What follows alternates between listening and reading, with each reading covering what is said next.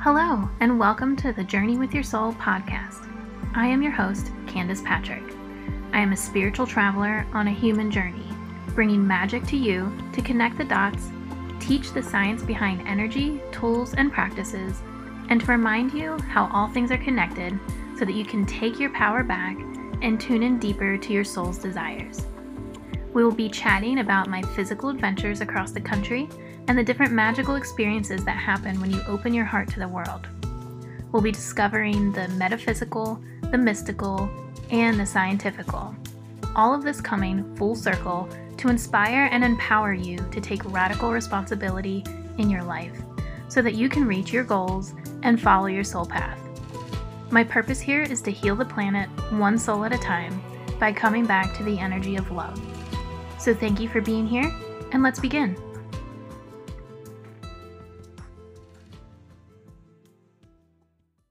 Welcome back, beautiful people.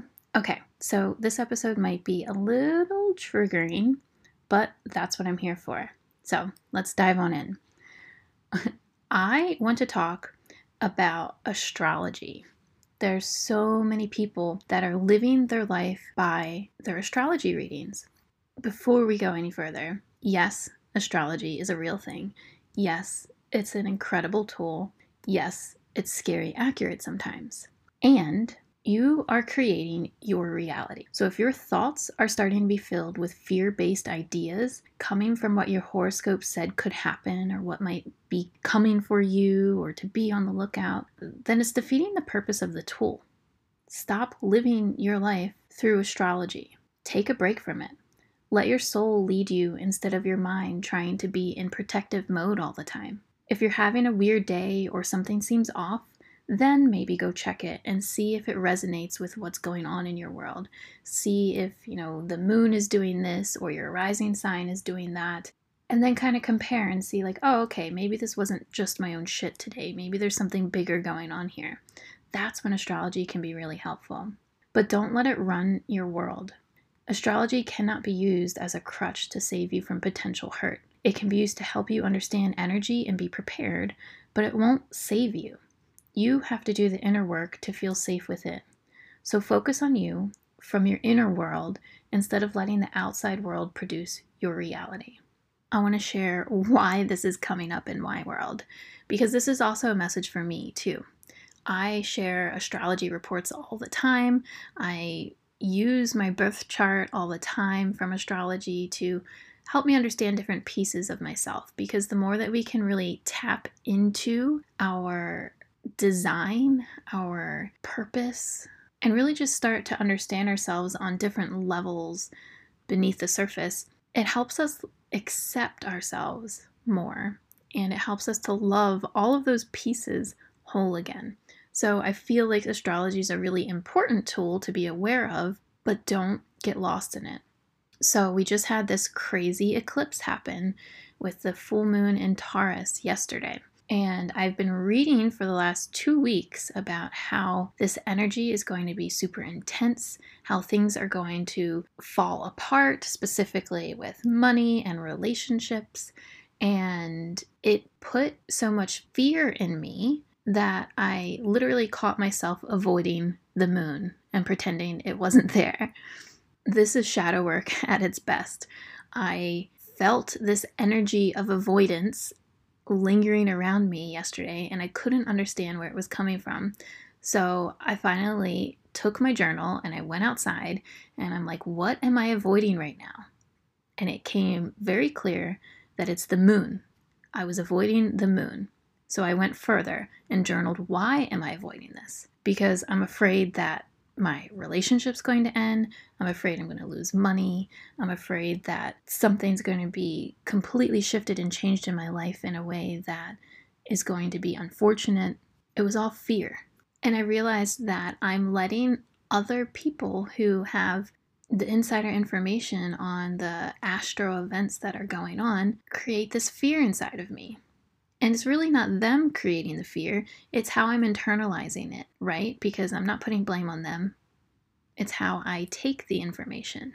But I was subconsciously taking all of this information and turning it into this giant ball of fear to the point that I didn't want to even look at the moon, which is very unlike me. So I worked through in my journal why I was avoiding it, and then reminded myself that if something's supposed to fall away from me, it's going to fall away no matter how much I sit there and try to worry about it. No matter how much I try to avoid it, if something is meant to be, it's going to happen, even if that means falling apart.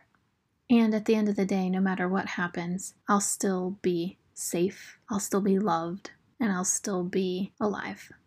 So, just doing that little bit of journaling really helped me shift my energy. And instead of doing manifesting rituals or calling things in with this moon, I was guided to do a burning ceremony and just make a list of all the things that I want to release for good from my system. And fear was number one on that list in all the ways fear of abandonment, fear of judgment, fear of success, fear of failure, all the things.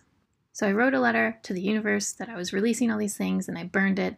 And then I felt complete in honoring the wild energy that was coming with this moon and this eclipse season but it required me to really take ownership of what I was feeling and where it was coming from. I had to really look at my shit and do a little bit of shadow work to work through this. And it was all stemming from getting too absorbed in astrology. So, astrology can be extremely helpful. It can be beneficial. It can be a great tool to provide guidance for you when you're feeling lost. But don't let the astrology create your reality. Follow your inner guidance, follow your soul, and let it take you where you're meant to be taken.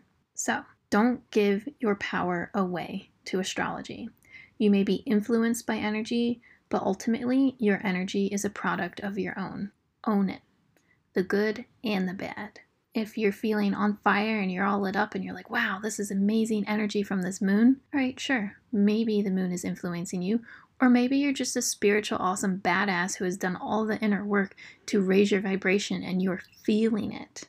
Or maybe you're feeling super drained and tired and exhausted and crying a lot right now and blaming it on the moon. Maybe the moon is influencing it. But maybe you're going through a lot of shit right now too, and you're not giving yourself enough time to process through what is going on. Maybe your body just needs to rest. So I come in here to share this key word of balance. Stop giving your power away and find balance in using the tools that you use. If this message is resonating with you, please let me know. And if you're looking for more guidance right now on your self love journey, I still have seats available inside my Journey with Your Soul membership. It's for ladies only, it's a sacred sisterhood. We do coaching in there, live coaching. So come in and ask your questions, get your specific needs met um, twice a month. Plus, every week we do self love practices to cultivate that self love and journal prompts to really help you dive deeper into your inner world to bring about transformation. So, I've got that going on, and I'll be opening the doors in December for the January round of the Radiate from Within program, which is a six week evolutionary journey with me. And we cover all things energy and shadow work and inner child healing and womb healing and all of it. We get into all of it. If you want more information on that, let me know. There's only 10 seats available for that class. So with that, I hope that this eclipse season has been a beautiful journey for you, and I'll see you on the other side.